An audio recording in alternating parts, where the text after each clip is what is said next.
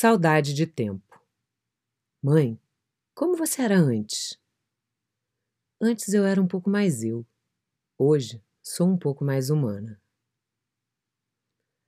O tempo me intriga. Superada a saudade de mim mesma, já reencontrada após ser mãe, hoje tenho saudade de tempo. Não de qualquer tempo, de um tempo específico em que focamos no infinito interno e esquecemos dele este tempo não planejável. Ele acontece quando deixamos que a vida suceda de maneira fluida. Ele pode ser segundos, minutos ou horas. E o maior desafio de se ter acesso a ele não é se disciplinar a inseri-lo no planejamento do dia, mas sim perceber quando ele está batendo a porta e ter a liberdade mental de parar a vida e deixá-lo entrar, e a partir daí se permitir a não olhar mais para o relógio. Ele é altruísta e não gosta quando ficamos a olhar muito para ele. Gosta de passar desapercebido e só exibe sua exuberância quando a própria consciência do passar do tempo é deixada de lado.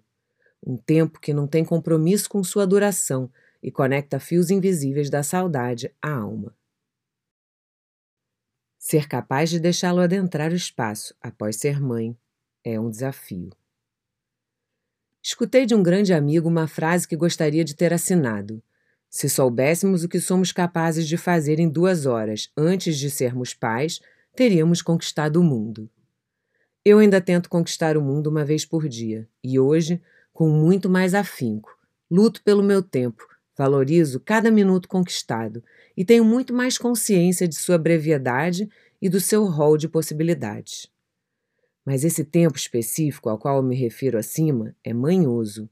Se comporta como um filho, demanda ser alimentado constantemente de cultura, leituras, natureza, inspirações e expirações voltadas somente a ele.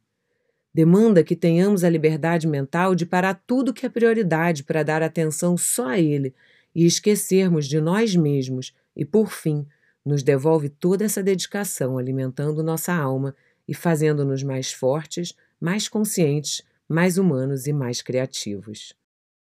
Hoje tenho a consciência de que este meu outro filho, se bem cuidado, irá não só permanecer comigo quando ela for para o mundo, mas também irá acompanhá-la mundo afora e certamente fortalecerá nossas almas e nosso elo.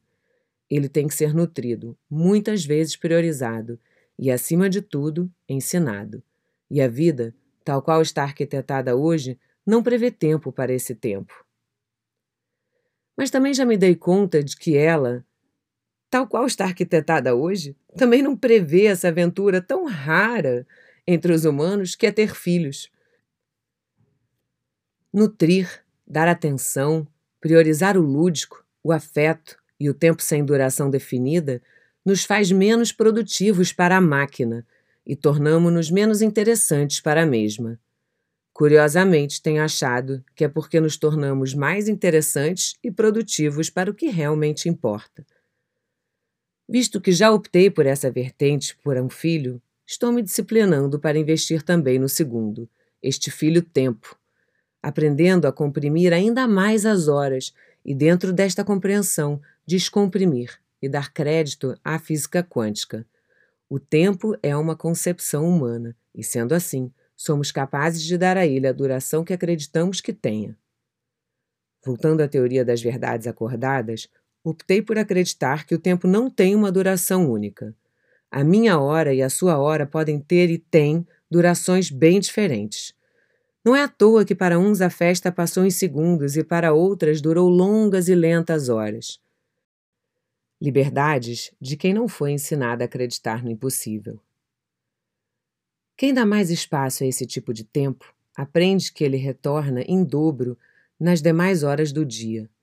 E mesmo assim, é uma batalha diária de consciência e paz, pois assim como ninguém nos contou nem ensinou a lidar com os pormenores do dia a dia do educar, amar e nutrir uma criança, também não fomos ensinados a cuidar deste filho tempo.